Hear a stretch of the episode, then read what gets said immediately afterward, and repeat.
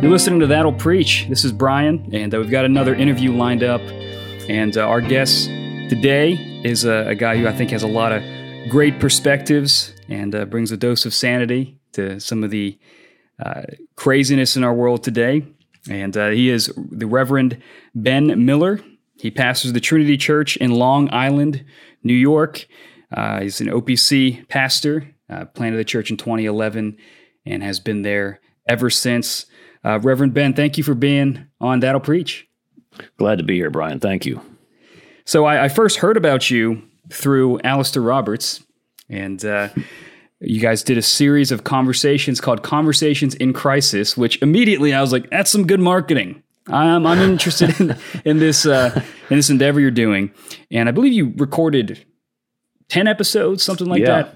It was quite the uh, exchange, and uh, you were to put links to that series in the show notes because I think it's a really, really helpful discourse between two guys.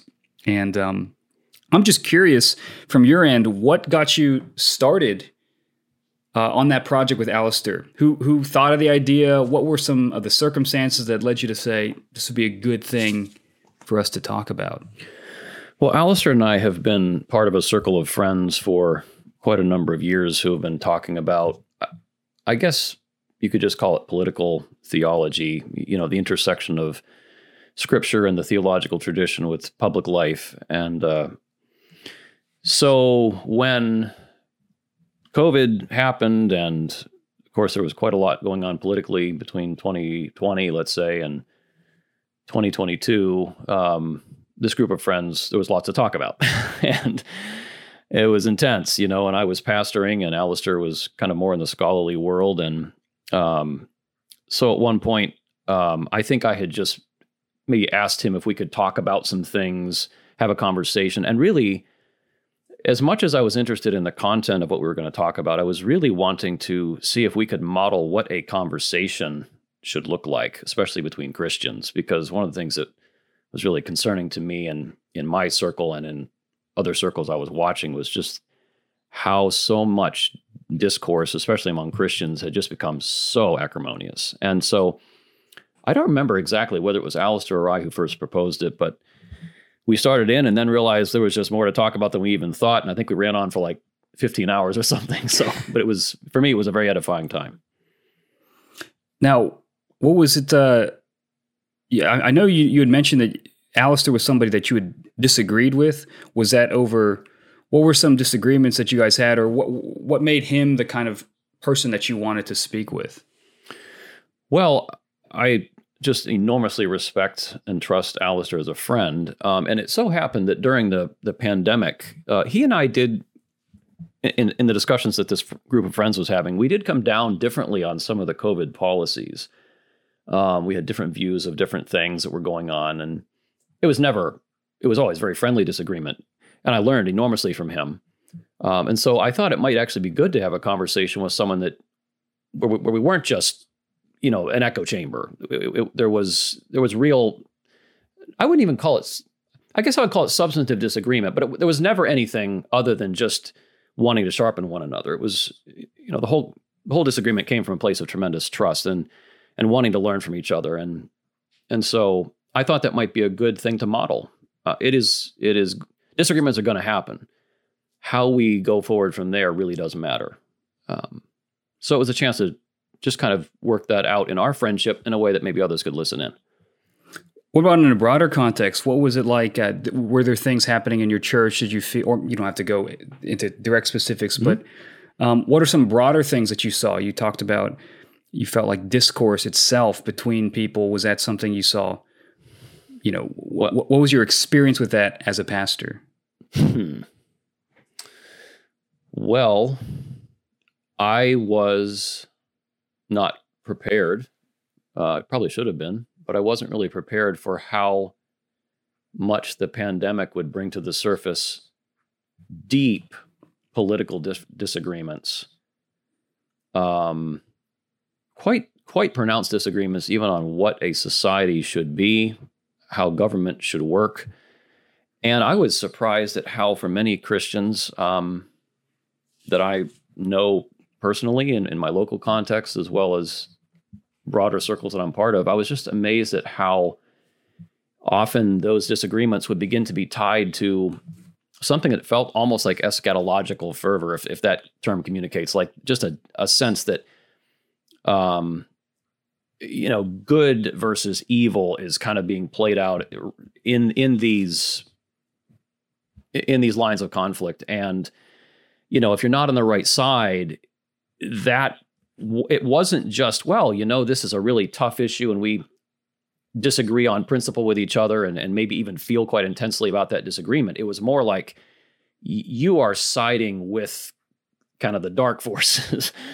um, and I just saw Christians at each other's throats sometimes, or just reading reading these public events uh, through very particular interpretive lenses uh, that really put them at odds with each other and, and sometimes in an incredibly acrimonious way where they couldn't even continue in Christian fellowship together. And so, watching those sorts of things, and in some cases being a part of conversations like that, it just really sobered me. And all of that was lying in the background of, um, you know, the conversations with Alastair. But but that's been something I've been working through, and, and my elders and I have been working through in the ministry here for the last uh, number of years. Well, I'm sure your experiences felt across our nation so. and, many and many people. I think um, so. I, I, did really appreciate even just larger getting beyond the pandemic. Mm-hmm. A lot of other ways in which, just in general, principles of how we speak to one another. Yeah.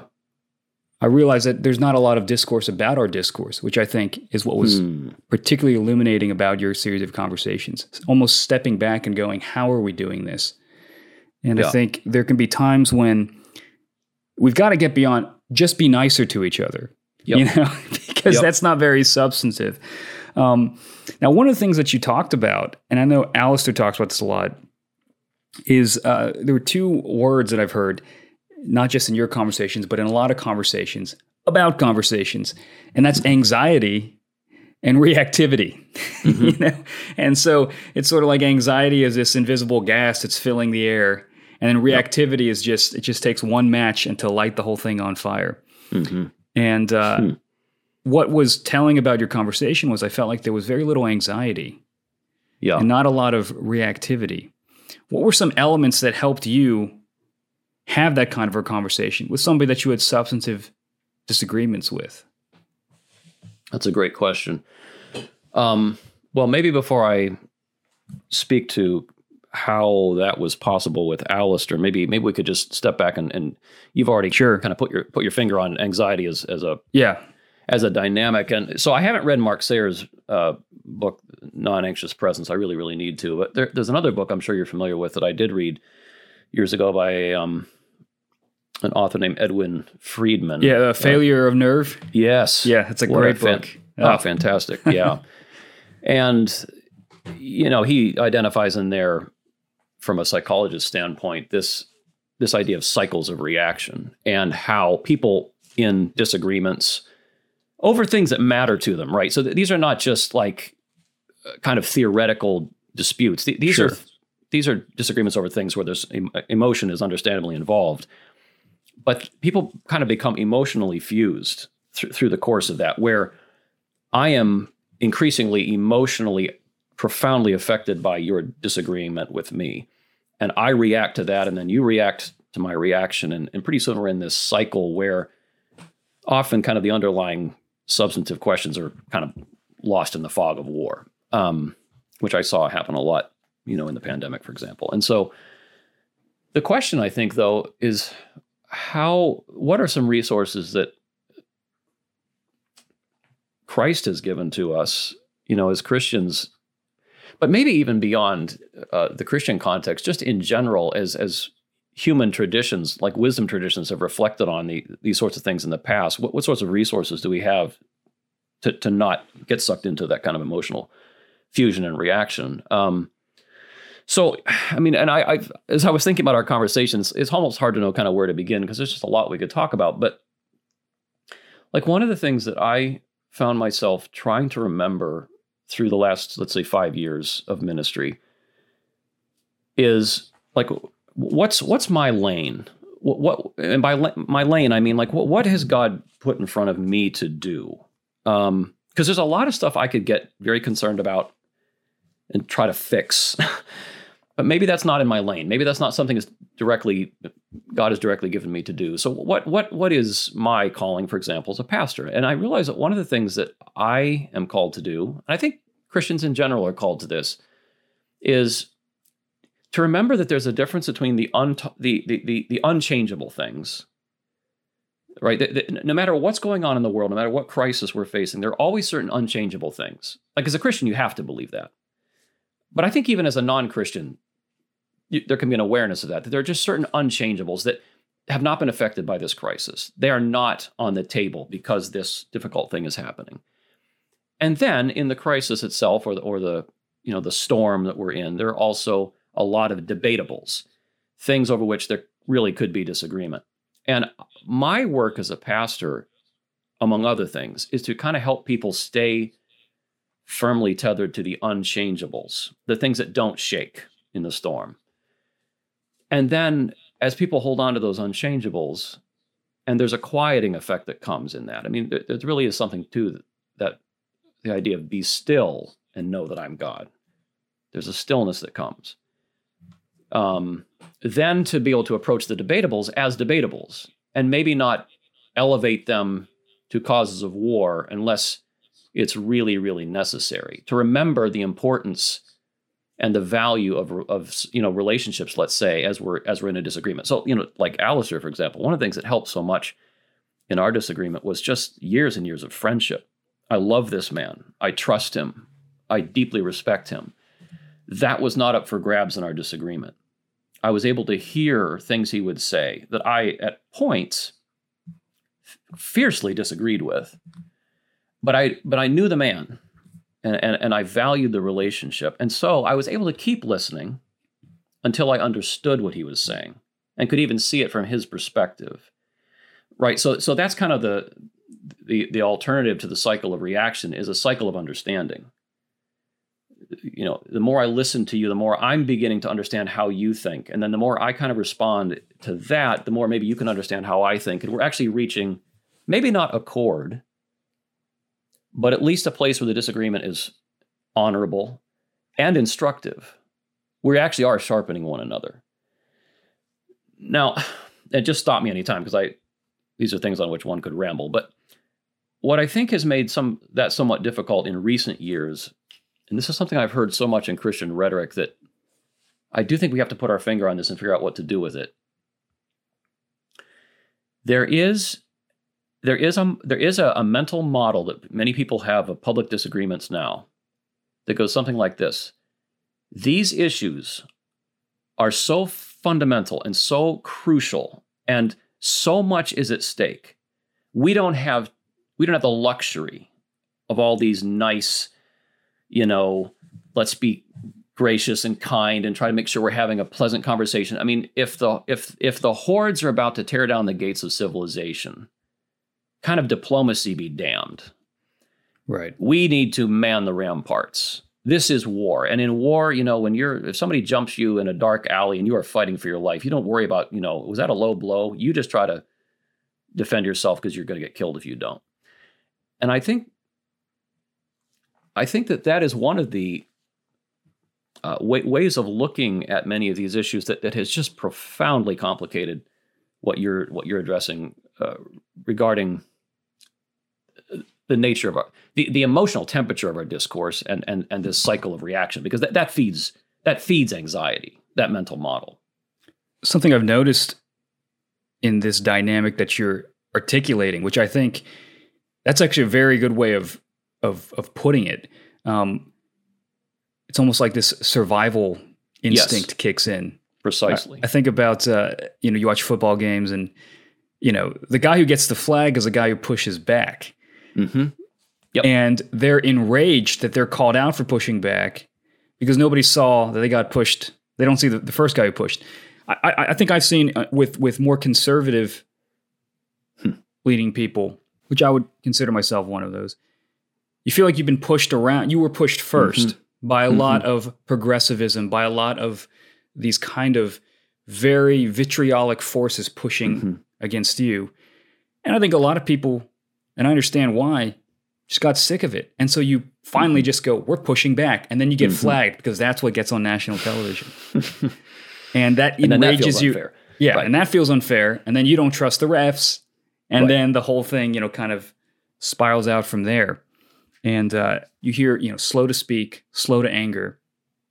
But how do you do that without getting, you know, the common phrase, you know, gaslit, you know, without getting, without becoming somebody who is constantly ceding ground with interlocutors that might be very hostile to you? That even that idea, even when you mentioned being still before the Lord, and which I think that's true, and we need that.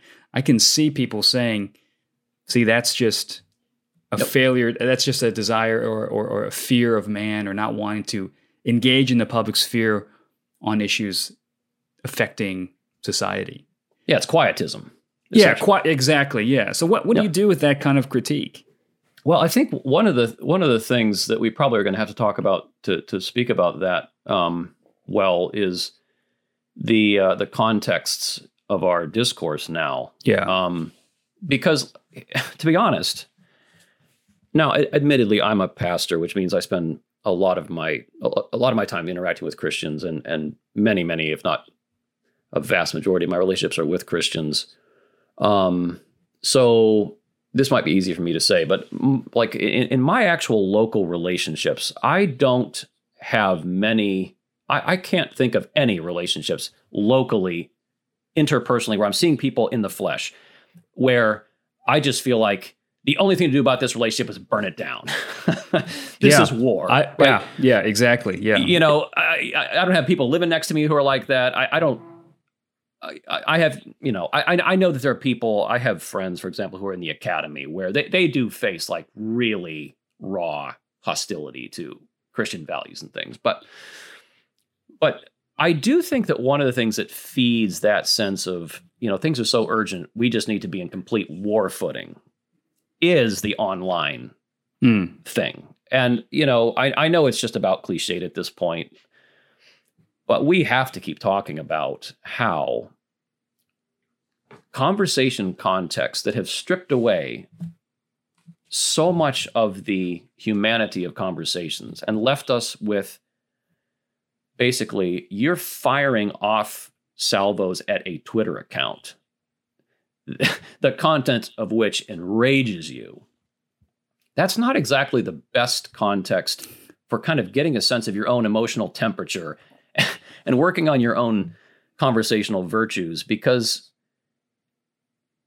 you know the, the whole thing just lends itself so naturally to warlikeness. I, I have heard people and i know this gets said again and again but it's true. Like i've heard people who in person i find you, you can have a conversation with them. This is a living, breathing human being, and they have thoughts, and I might disagree with them, but my word, the persona that suddenly shows up in certain online contexts is just, it's almost like an avatar of just what, what honestly sometimes comes close to just spitefulness.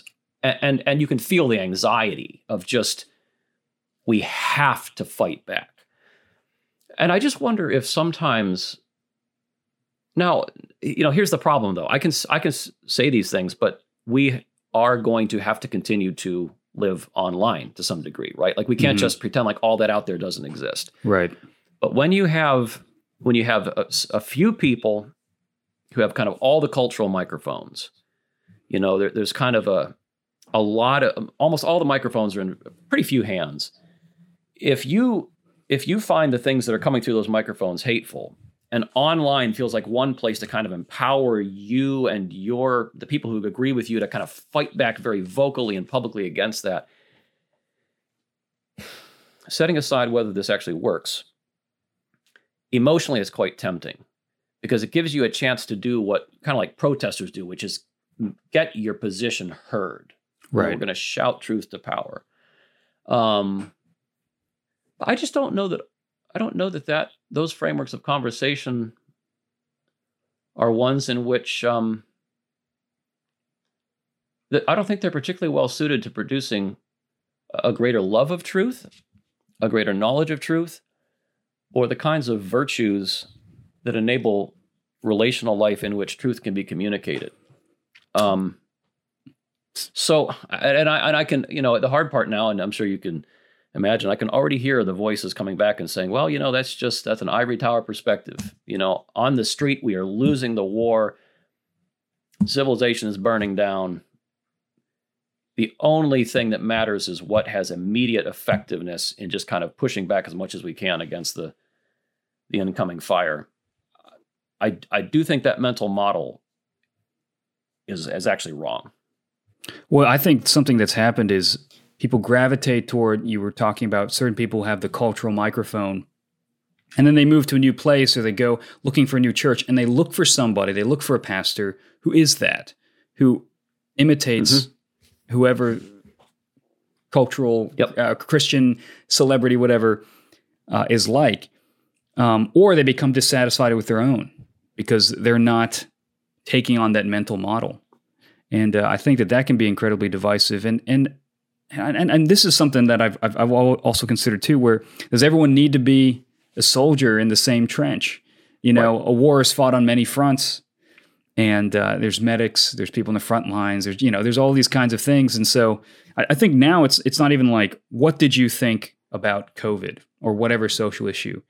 It's also like, if I feel a level eight about this and you feel a level six, you're mm-hmm. compromising. You know, what are those two right. degrees of cowardice there? And so it's becoming very right. finely where you can find people that you agree on so much, but this one thing, it's a matter of degree of urgency, even. You can both agree yeah. that it's urgent, but there's a degree of urgency, a gap, and then there seems to be a lack of of trust. Yeah. Just oh, because oh, yeah. of that. But that's that's I guess why I I, I I've spent quite a lot of time reflecting on just how do we diffuse these absolutized good and evil narratives and, and begin to contextualize what's actually happening in our more local contexts and also situating ourselves in history. You, you know, we, we just sometimes, you know, there, there's that interesting line in Ecclesiastes, speaking of things that don't change a generation goes, a generation comes, the earth remains forever. I think one of the things that just happens in our modern time because the, the, the cultural noise is just so loud we just really think like this is it. This is the moment. This is the bit this is the thing. Now 10 minutes later we're talking about something else. But still right. in that 10 minutes it just feels like this is it all comes down to this. This is kind of like the last stand that that that sense of urgency. And it just doesn't hold up historically. Um, you know much of what we're experiencing is, are things that have totally been seen before. And um, so again, just trying to ratchet down. Yeah, there are things we need to respond to urgently, but the to your point, like if you have to, if on a scale of one to ten, you have to be a, dialed up to a twelve, or you just don't even understand what's going on, something emotionally about that just seems very intemperate and honestly foolish. Like at, what what decisions in our life ever are are best made when that's your emotional temperature, right? There's that level of just caution to the wind. Here we go. I think too, the historical situatedness. I mean, we we lose sight of that. Um, and, and, this is something you actually meant you you mentioned before. I know in your conversation with Alastair about the technocracy, which I, mm-hmm. you know, yep. it, it just. I assume you're talking just about how like. Uh, we are immersed in this world of technology, of social media, and all these things, and it is shaping the way that we think, interact in the world in incredibly potent ways. Yeah. Is that, is that sort of the, the idea there? It is, but but it's it's what what complicates that I think is that there's also a sense that power used to have to operate in in in um pow, power now uh, that term needs to be defined but power now can operate technologically which means it can operate mm. at scale yeah and and in a in a way that moves the masses that that's an if you think in terms of the regime or the powers and they now have all of this technological savvy i think that that is more intimidating than maybe experiences of let's say oppression or concerns about power in the past. So yes it is influ- influencing us. It's shaping our world but it's also a sense that this is now a world in which forces are operating that just have so much more clout than they used to, if that makes sense. It's almost creating a world, correct? you know, that that correct that uh, has a reach and a scale, like you're saying, that we never had before. And I, I, I also think about you know the Reformation or all these big moments in church history where people are still writing letters. It takes a while for it to get mm-hmm. to you. You have to read it. You can't just immediately respond. You got to sit there and think through it. Right. You got to pen or whatever. And uh, that naturally, organically, we were forced to take a step back. We couldn't simply just immediately right. respond. So it's like with social media, we're not just disembodied from an actual face to face conversation, but we can immediately respond yep. to this avatar yep. when we're ratcheted up to a 12. Yep. And uh, so I and I feel that tempt. I mean, you know, I don't have Twitter for that reason. You know, it, it yep, because there is an emotional kind of response there. I'm the same. How do you? What are some personal ways in which you uh, stave off reactivity in your own heart. You know, I, I could imagine too. You're how do you not get worked up so that Sunday morning you're not going guns blazing at whatever just bothered you, you know, in your sermon or yeah. in counseling situations? How do you find ways to lower your reactivity, get you down from yeah. a twelve down to a five? You know, right? Because you know so much of so much of uh, a non-anxious presence and non-anxious leadership is more show than tell, right? Hmm. To your to your point, like yeah. I have to I have to model this. If I'm not at, at peace, yeah, it, I, am gonna have a hard time calling others to that. Well, there's there's a line from Oliver O'Donovan. I think it's in um, the Ways of Judgment where he says something that I'll use as a springboard to answer that question. He says, judging when political questions merit prophetic commentary requires a cool head and a theological sense of priorities. The worship that the principalities and powers seek to extract from mankind is a kind of feverish excitement. The first business of the church is to refuse them that worship. There are many times when the most pointed political criticism imaginable is to talk about something else. Wow, that's a great quote. I have thought about that so many times. That feverish excitement is part of worshiping the principalities and powers. Hmm. So, one, again, you can call this denialism or quietism or whatever, I suppose, but I do think this must have been how our Lord, in the days of his flesh, sustained himself as he was walking around through a morass of powers that opposed him like I've never, I will never experience um, you know, he he kept for one thing focused on his father and the mission that he had from the father. I have never in my this might sound strange, but I've never in my life seen how important just straight up theology is. God is a spirit, infinite, eternal, unchangeable in his being, wisdom, power, holiness, goodness, and truth. That is the rock. And if you if the if your response to a crisis is getting you away from that and you don't think that's relevant because the crisis, this is a spiritual problem. And I have to be looking in the mirror about that as a pastor. If every sermon, my agenda, quote unquote, in the sermon, I mean, that's probably the wrong word to use for a sermon. My response, my sermons need to be responding to the word first. What is God speaking? What are his priorities? I have to be really submissive that now that doesn't look that doesn't mean you know some some tragedy has happened in the culture and my sermon never mentions it because you know I'm right. just I'm not talking head in the sand. But you're not ready to say things about the cultural issues if you haven't really heard really heard that God is God.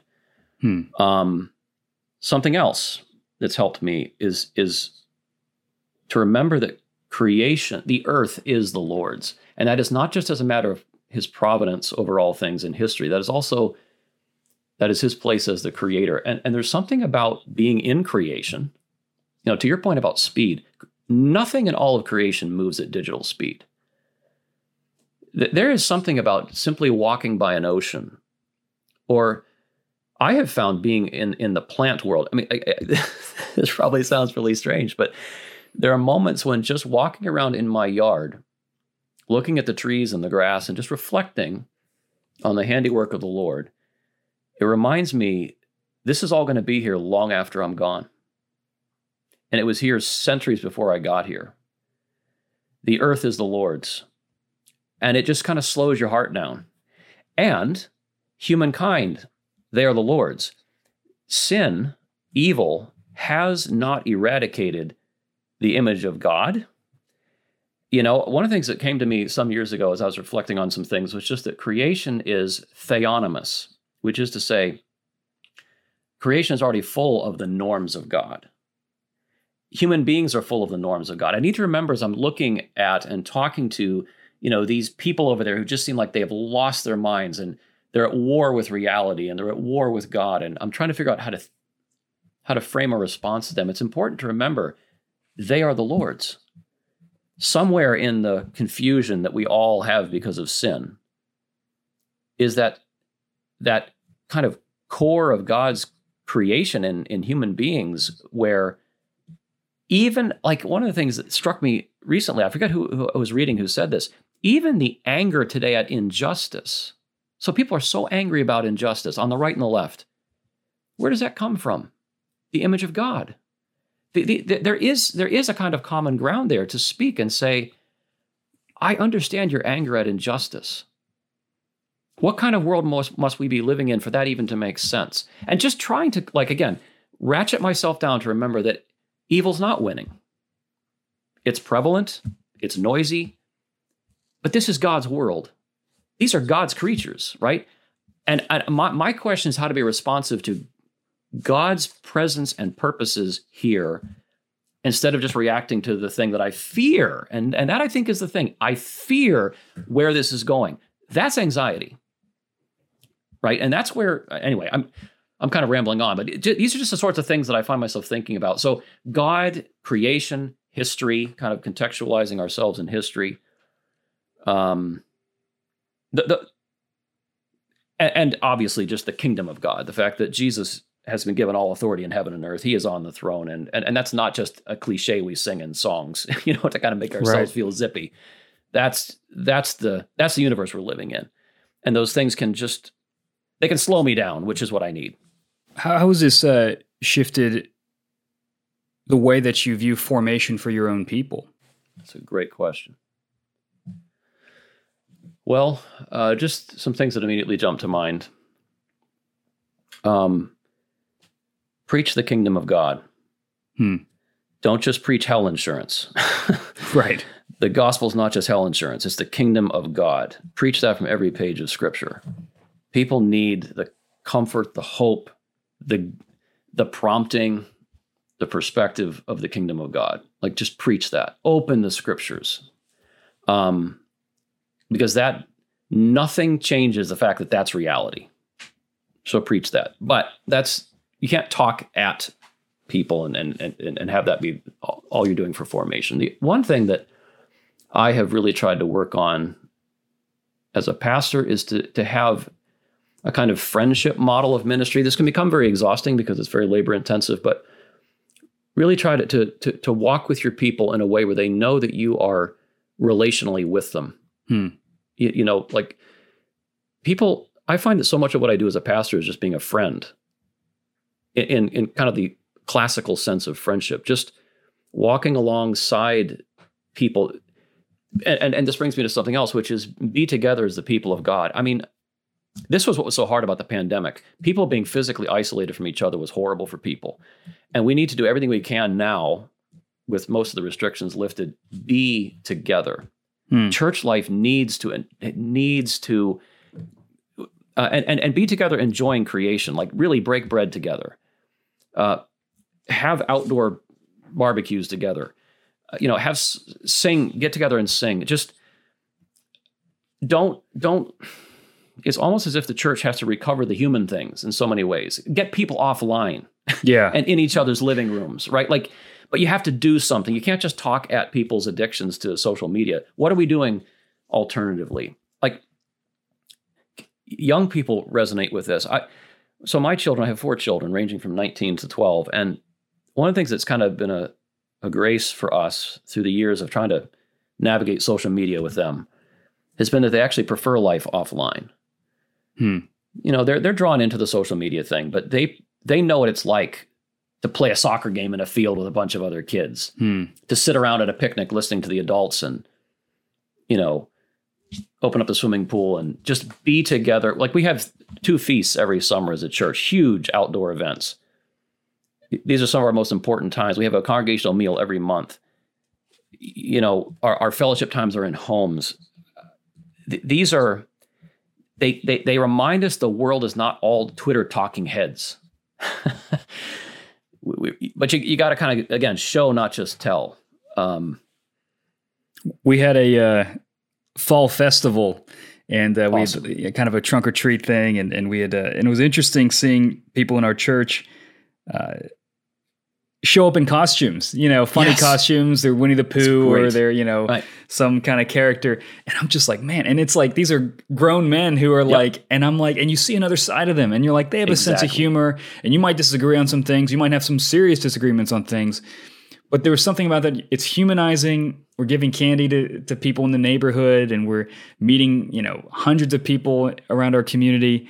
And you just felt this kind of camaraderie yeah. and uh, and also just a lightheartedness you know? Yeah. and i think that that is you know if you're if you're tense all the time yep you know that's just, it's it's horrible for your health. It's horrible for everything in your life you know? And it doesn't doesn't actually help anything. And so uh, that humanizing element, I, lo- I, love what you said, the, the friendship kind of model. Hmm. I, I really, I wonder if so much of this stuff would just be, it's like underneath all of the noise is, yeah, man, you just need a friend. Like, yeah. you just, there's something that's off here and you just need somebody that you yep. can talk to and, and, and do non verbal things with, you know, you can do things yeah. outside together and, and eat together and all these types of things. Well, and to your point about playfulness. That that's something Friedman and, in the failure that's of Nerve right. brings up. Yeah, man, that yeah. hit me so hard. Yeah, that the number one thing you notice in, a, in an anxious system is a loss of playfulness. Mm-hmm. He who sits in the heavens laughs. Interesting. Yeah. Yeah. I'm not talking about frivolity, but just that sense. This is not that important. Right. No. Right. That's a good word. Um, I think about uh, we, i was leading a men's Bible study in First Corinthians, and we looked at the the last chapter, and we were just kind of talking about how Paul's letters. He he said some hard things, and he said some forceful things, and he's mm-hmm. uncompromising in a lot of ways. But he begins and ends his letters with these personal greetings. I mean, he knows these yes. people, and he yes. talks about uh, Stephanas and his household. They him and his buddies they came up and they refreshed mm. Paul, and there's the meaning mm. of friendship for Paul, and how yeah. that was probably one of the sustaining things in his life and totally. uh, and I'm like, man, I, we're we're. I wonder if a lot of the anxiety and the reactivity is because we're running on fumes. We don't have I this kind of relational need that's met. I think that's exactly right. And and you know the reality is that friendship is available to us. We just need to cultivate it. You know, so much of what makes our lives truly rich before the Lord has not been taken away. It, it's we're just not paying any attention to it sometimes because we're so sucked into the cultural stuff. You speak about trust. That was a big factor in your relation with Alastair and how you were able mm-hmm. to have those conversations. And you had your opinions about things. I think I think one thing mm-hmm. is uh, and this is kind of why I was interested in talking to you about like what if you you hold strong opinion about something, but people in your congregation disagree? Mm-hmm. How do you maintain trust from those who disagree with you. Which I have experienced. Just just to be yeah. clear, I, yeah, I, I, know I know what you're describing very personally. Um, well, one one uh, metaphor that I have gotten a ridiculous amount of mileage out of over the years is those are the best ones. Those are the best metaphors. Is is the metaphor of guardrails? So hmm. there there was a there was a, a I was in a disagreement with someone once, and they made an interesting uh, comment. They said, "I just want everything to be right down the center line." Hmm. And I remember when I heard that, I it's it a bell went off in my mind. Like I think I think that is that is the problem because if if you're if you're on the center line, then that means if I disagree with you, I'm clearly not. Hmm. I, am headed towards a ditch. Mm-hmm. Most things, including major theological truths, involve guardrails right? We cannot we cannot deny that God is one, nor can we deny that God is three persons. We cannot deny that Jesus is God, nor that he is man. We cannot deny that the Bible is a human document, nor that it is divinely inspired. You know, and on and on and on. Make your way through kind of the even the heart of our theology. There are these guardrails within which there's a need for reflection and a certain acknowledgement that because you're not standing precisely where I'm standing on the pavement doesn't mean that you're a reprobate. right. You know, and and what what this enables within the guardrails is a culture of conversation. The ability to understand that we might need a little more both and, not in some everyone's right way, but more everyone probably has at least a piece of something we should consider. Right? So, I mean, the, the pandemic w- was a kind of perfect test case in a way of this because one of the things that uh, occurred to me is I was trying to figure out how to think about things during the pandemic and trying to have conversations with people whose views I, you know, I, many of these folks I, I have known and loved for years, and and suddenly they were saying things that I at times found shocking and, and quite off putting, and as I was trying to work through that as a pastor, um, I realized that so many interests felt like they were under threat during the pandemic.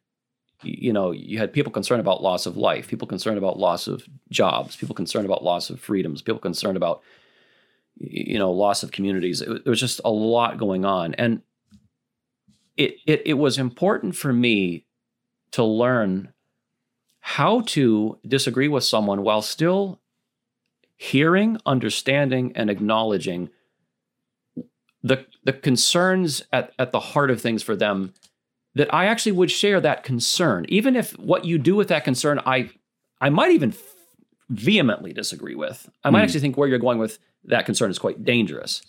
But the concern itself, if I can acknowledge even that much, we've already again turned down the temperature. Right. Where I can say, you know, I I I really understand why you're concerned. I'd, I'd want to go a different direction with that concern. But does that make sense? Like there's there's just kind of a again, you're if if if the old idea of politics, as opposed to a state of war, is the art of living together well. Surely hmm. we should care about trying to find a way to live with this person with a measure of at least peace. Right. Right? Like Right. That's right. How why is it we so quickly look at people and just see an enemy? That, that's the thing I've been trying to change in my own approach to people is that instinctive, you disagree, therefore you're the enemy. That's not a political way of thinking. That's a war, that's a warlike way of thinking. There's a time for war. There's also a time when war is not is not the it's not actually what's going on, it's not what we need. It should not be the goal. And so that thing in us that wants to create these kind of radical oppositional postures towards one another, we, we do need to resist that as a matter of Christian virtue. Are you speaking about against one another within Christians, or well, certainly in the church? Yeah, yeah, I would I would argue this has application outside the church as well. Sure, but, yeah. and maybe that is with the heart of the issue, where there's a disagreement about whether we're at war or not, or to what stage of this war is it in. I think that's right. I think that's right.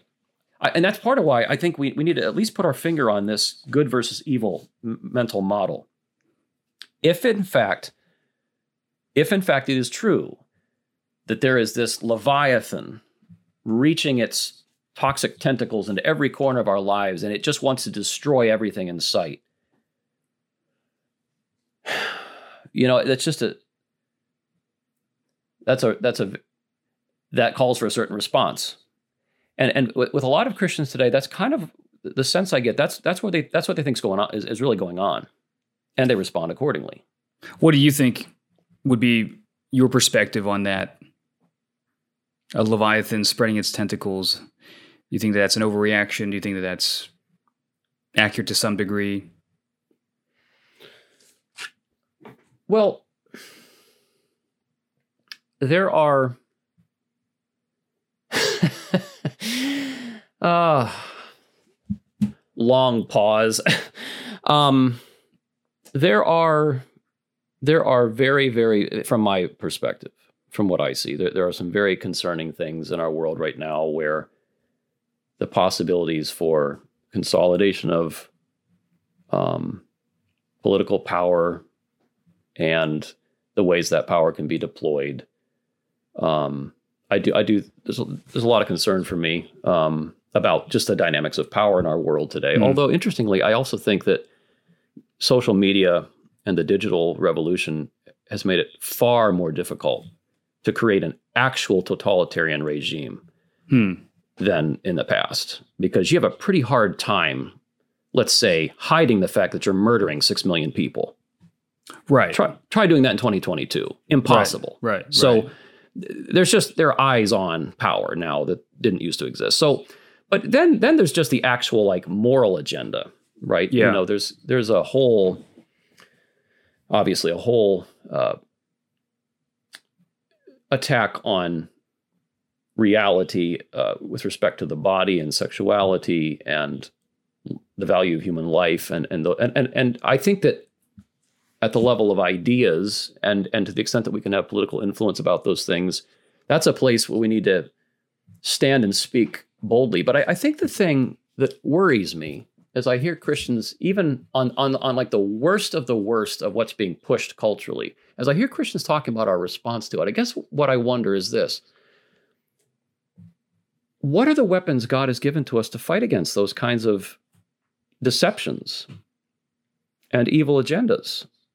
like what is the weaponry right so let- let's let's let's say we're at war does not the scripture tell us it's a spiritual war ultimately Hmm. So what is it i mean like this is just the apostle paul. What does it mean that we don't wrestle against flesh and blood primarily against spiritual forces? What what does that mean? And how do we fight that battle? And i think sometimes what i what i see with a lot of christians and i've been there too is we can really lose confidence in the power of truth. We can lose confidence in the power of grace, just embodied Christian love, faithfully doing what God has called us to do, even though it doesn't look like anyone's going to even notice or hear.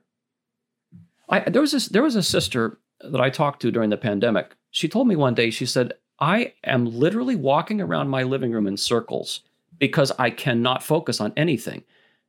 The opposition has they have all the intellectuals, they have all the political power, they've got all the microphones. And and what are we doing? I just find myself walking in circles in my living room. And I said to her, I said, "Sister,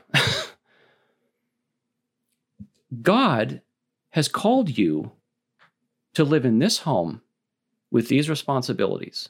That is your circle God has given to you. And the Bible, from beginning to end, is full of a bunch of little people who don't matter at all on the world scene, doing these little things God gave them to do. I mean, Abraham spent 100 years basically tending sheep and goats largely, with a few little flashes of God showing up to do amazing things. Most of his life was being a, a nomad. That's Abraham, Hannah, Joseph, Esther, Mary, you know, Peter. And in these little circles, God is changing the world. Do we have confidence in that? Or is the feeling that it's only if we have the weapons we see our enemies using that the kingdom of God is going to advance? Hmm. The weapons of our warfare are not carnal. So there are evils. But I think we need to talk about our weaponry. Are we trying to overcome evil with evil sometimes, right? You know, responding to hate with hate and violence with violence. Those are, anyway, I think about I think that's about. just the book of James. You know, I think about you- Absolutely. You, you mentioned uh, the image of God, and, and James saying, you know, how can you bless God, the God, our God and Father, and curse those who are made in the likeness of God? right. And it's it's a very, I mean, you don't get much more direct than that, and uh, that is something that's uh, it does seem to be. Um, everything goes. The ends justify the means, kind of type thinking.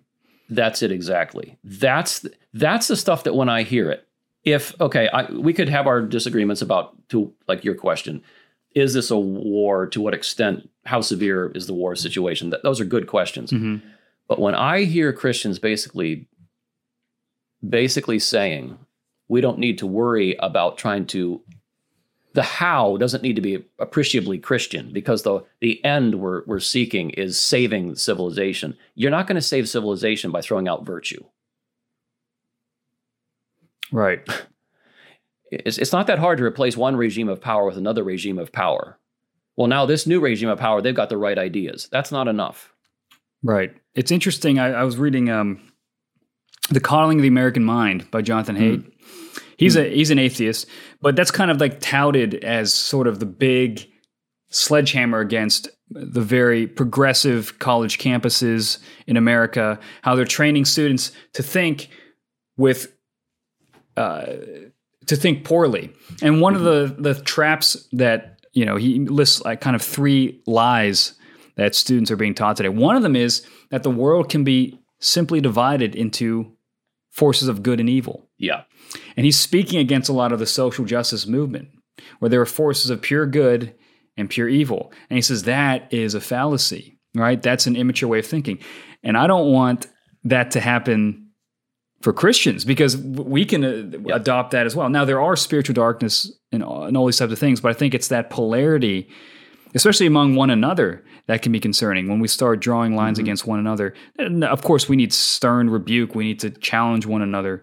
But uh, it's it's becoming something more than that at times, and I know that social media helps us with that. I agree. Yeah, so you know, it's easy to to divide the world into the sin camp and the and the the grace camp, right? The, the kingdom of right. God and the kingdom of darkness. It's just all that yeah. black and white. Yeah. One of the things that getting back to creation, I've thought so much about is underneath sin and grace is creation. Hmm. And God's grace is restoring what He created, and sin can never completely eradicate what He's created. And so, as we go out into the world, we aren't just entering a world of pure good over here and pure evil over there. We're entering a world where all of it is created by God. There is tremendous sin. There's grace at work, you know, at, at grace at war with that sin. But man, that's true in every one of our hearts too, right? That's Solzhenitsyn's famous line. The line between good and evil runs through every human heart. It's right. not as simple as sort of like the dark forces over there and the, you know, the good guys over here it's wheat and tares. Things are messy, things are complicated. And so as we actually relate with people, I just don't think that straightforward good versus evil narrative is very, very helpful. We need to know that kind of in a in a cosmic sense that's true. But on the ground, it's always this blend of created goodness, lots of sin, grace at work, and we are not called by God to bring eschatological judgment to bear right now and fix all of it, right? That is that consummation in which grace triumphs over sin is is that's in God's hands and it is yet to come. And so it again it just calms the anxiety. How can I be an, an, an ambassador of grace in this situation with these fellow humans made in his image? I do want to get your thought on this. And I've, I've heard this phrase punch right coddle left. Have you ever heard that phrase? Oh yeah. now, now I think when we think warlike mentality and fighting back, we we only think in terms of the right. But I think that mm-hmm. there are elements of Christians who are more left leaning, who again, I think that's that's the player that pushed 1st mm-hmm. but the one who gets flagged is the one who pushed back. But I think there was a first push of saying you have a whole group of people who voted for Trump. We don't know what their reasons are, but they're an enemy they're yeah. the other side. But I, I think I've seen even from people who would say that they're moderate, uh, an absolute disdain, yeah, for people who, you know, had a more conservative view of how to do masks or vaccine mm-hmm. or whatever. Just a, not just disagreement, but an mm-hmm. absolute disgust with, mm-hmm. and uh, almost. I mean, some of the stuff that went on online mocking the deaths of the unvaccinated. Horrible gloating yeah. over it. Yeah, yeah, yeah. And uh, so, I, I actually think what you said is is so profound, and I agree with you. Um, this this kind of superficial good versus evil narrative is just across the political spectrum. Right. I, I haven't mentioned in anything I've said. I hope that I'm targeting this towards one end of the spectrum or the other. This sure, is just sure. I think uh, Christians have to step back from the whole spectrum and ask, what does God require? And whether you are, you know, the social justice warrior who really honestly believes the world is as simple as the oppressor and the oppressed, like that is your worldview. That's mm-hmm. that's your schematic. It's that simple. You're either one or the other, or whether you're the, you know, kind of right wing. There's the regime and the remnant. They're, they're both just incredibly superficial ways of looking at the world and I think the the the comfort of of of the word of God and the fellowship of the saints is that it enables us to really step back from that kind of simple schematic and say, the earth is the Lord's. What are our callings? Let's believe in, in not just God's sovereignty in general over what's going on, but that his sovereignty is being worked out in our speaking truth, enacting love, showing mercy, walking humbly before him, worshiping, fellowshipping, enjoying creation, digging into the hard questions together, many of which are incredibly complicated. And let's trust God to use that. What is your process, or what are some good practices you've found in gaining an understanding about complex issues? Such a good question. Well, what's been a lifesaver for me, uh, this circle of friends that Alastair and I are a part of, we've been at it for 10 years, and I can benefit from their reading. I really believe in a friendship model of learning. I, I don't have enough lifetimes to learn everything that I need to hmm. learn. But if you've learned it, can you give me the cliff notes? And I try to have as much breadth of people I'm listening to as possible. Don't just get into an echo chamber of people that think just like you do. Like that. Intellectual silos are so dangerous, especially right now. Yeah. So I, I read widely. I have a lot of I have a spread of things that I kind of take as my feeds, and I try to. I don't read all of it, but I try to have enough of a spectrum that I can just know kind of what's what the breadth of literature is out there on various things. I have these friends, a very diverse group of friends. You also have to be selective. Hmm. You know, what what are the most important issues for me to focus on in my context? Uh, you know, you might be in a, in a you might be in a place where you know immigration is something you really need to understand. Yeah, uh, there might be other places where you really need to understand how to respond to the transgender ideology because yeah. that's it's, it's in front of you, um, etc. Um, it's kind of that stay in your lane type of thing where you know understanding your context and what you need to prioritize. Precisely. Um, so yeah, I mean, f- friendship, broad reading as much as you can. Um, and and uh, and, and selectivity. Um, and the other thing I think is just kind of a a, a, a willingness. How can I put this? Oh, again, the guardrails thing. A willingness to understand that issues are complex because they're they're multivariable and there there are multiple truths often at play in, in a particular issue, right? And I think the wisest people are the ones who can take a hot whether it's a hot button question or, or just some more theoretical question and can break open that question and help you see that in this question there's a bundle of a bunch of questions and a bunch of things we need to think about a bunch of goods that we need to value. It isn't just one thing. Hmm. i mean this is one of the things that just to speak personally drives me a little bit crazy about modern american politics is the conglomerating of things into a political bundle so you're a conservative. That means you think this about this, that's that about that, this about the right. other thing. What if I don't toe the line on all of that on every you know thing in that bundle? you know, but you're you're just kind of everything's lumped together. Um, the more we can break things apart and say, well, there's a sub issue here. And, you know, to be honest, in thinking about this, you might realize that maybe kind of the party line doesn't work on this sub issue. Hmm. That's wisdom. Yeah. That's but that also takes time. I mean, the thing is, you know, there's only so many hours in a day. So selectivity again. It just kind of reminds me back to your when you were speaking about social media and and how that has negatively affected our discourse. I, I just imagine if you are taking a stance on social media and you say, This is my position, you know mm. what happens is you get a following for taking that position which locks you in you let's say uh, two months later you're like nah i think i was wrong about that well there's a cost now and you've Absolutely. built a following on taking a strong stance on something so it actually kind of fights against the ability to rethink your ideas because yep. you've now attached the, the, the stakes are much higher for my belief in this to be sincere, I also have to affirm these things, or else I don't really believe this one thing. Right. And uh, right. Uh, that's frustrating. it is frustrating because you end up, you, you realize in, in, in taking a stand on one issue, at least in other people's minds, you've signed on to a bunch of other things that actually you didn't intend to sign on to because you maybe haven't thought about those other things. And and you know your point about number one, I just think most Christian leaders should.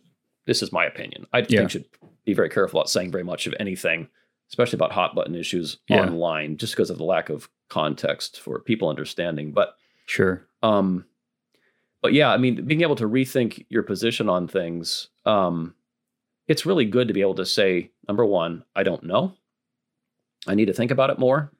I, I love it when I hear someone say that because that means you're a thinker. Yeah. Yeah. And number two, um, I, I I think we have to be so clear when we have moved from a real issue of right and wrong, good or evil, where we can speak somewhat more with more moral authority, into realms of wisdom questions. Hmm. Like, and when I'm preaching, I, I actually will say this often in the sermon. Don't take what I'm about to say as the word of the Lord here, because this is my pastoral reflection on what is sure. an application of Scripture. It's a wisdom question, and these are these are things on which, you know, sincere Christians could could disagree. But I'm thinking with you. I want to help you think. I'm not just going to stand here mute. But but know what I'm doing here. This is this is a this is the prudential realm, you know, the wisdom realm. I'm, I'm not I'm not going to thunder prophetically here because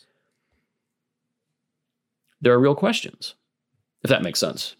It- it's just nice to hear from the ground level.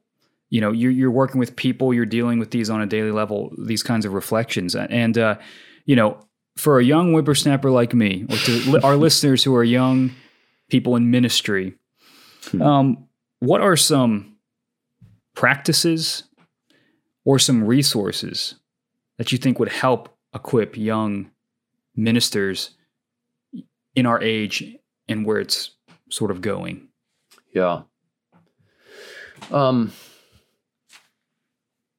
I I would really encourage um I mean I'm a pastor so maybe that's the world I know. Um I'd really encourage young Christian leaders or aspiring leaders or just thinking Christians um find f- I'm going to use the word fasting but I, I don't necessarily just mean by that abstaining from food.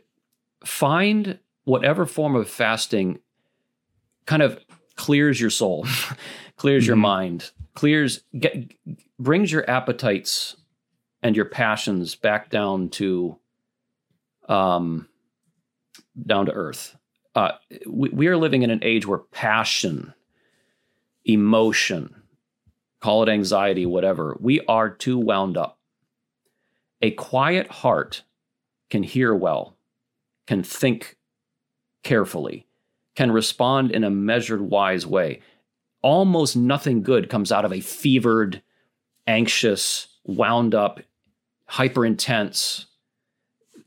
That is not a frame of soul or mind that almost is ever fruitful. I mean, I guess if, if a building is literally burning down, then you want to be running on adrenaline. But most of the time, running Sure. on adrenaline is not good. And this is, you know, this is Jonathan Haidt. It's his, you know, the rider and the elephant Yeah, Like- that's right. Yeah. get your rider back on your elephant. Fasting can, you, I think some kind of fasting is almost necessary for that. Hmm.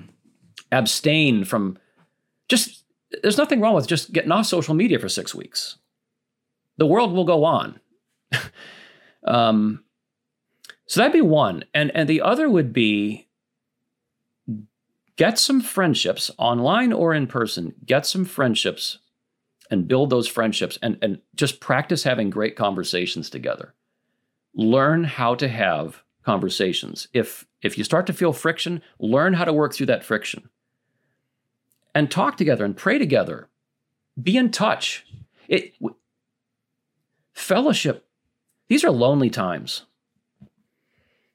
And I, I keep using the word friendship but i mean it's it's it's a big deal. Uh, uh, lonely people that get lost in their own heads sometimes end up both going in bad directions and leading others in bad directions. And I think the more you can kind of have the water of your mind, eh, don't let it go stagnant, where it's just you and your thoughts. Um, obviously, prayer, being in the Word, uh, participating faithfully in, in in worship and the you know the the what we call the means of grace in my Presbyterian circles. Um, those are basic disciplines, but I'd really emphasize fasting and friendship. That's a good word. Uh, ben, thank you so much for being on here and, and sharing your thoughts. It was, a, I think it's going to be a great help me, to a lot of people. Well, uh, that we're gonna appreciate it. Uh, we're gonna put the uh, the in the show notes a link to the whole series of conversations that uh, Reverend Ben did with Alastair Roberts. And uh, Ben, thank you. Hopefully, hopefully we can have you on again and appreciate all your thoughts. All right. God bless.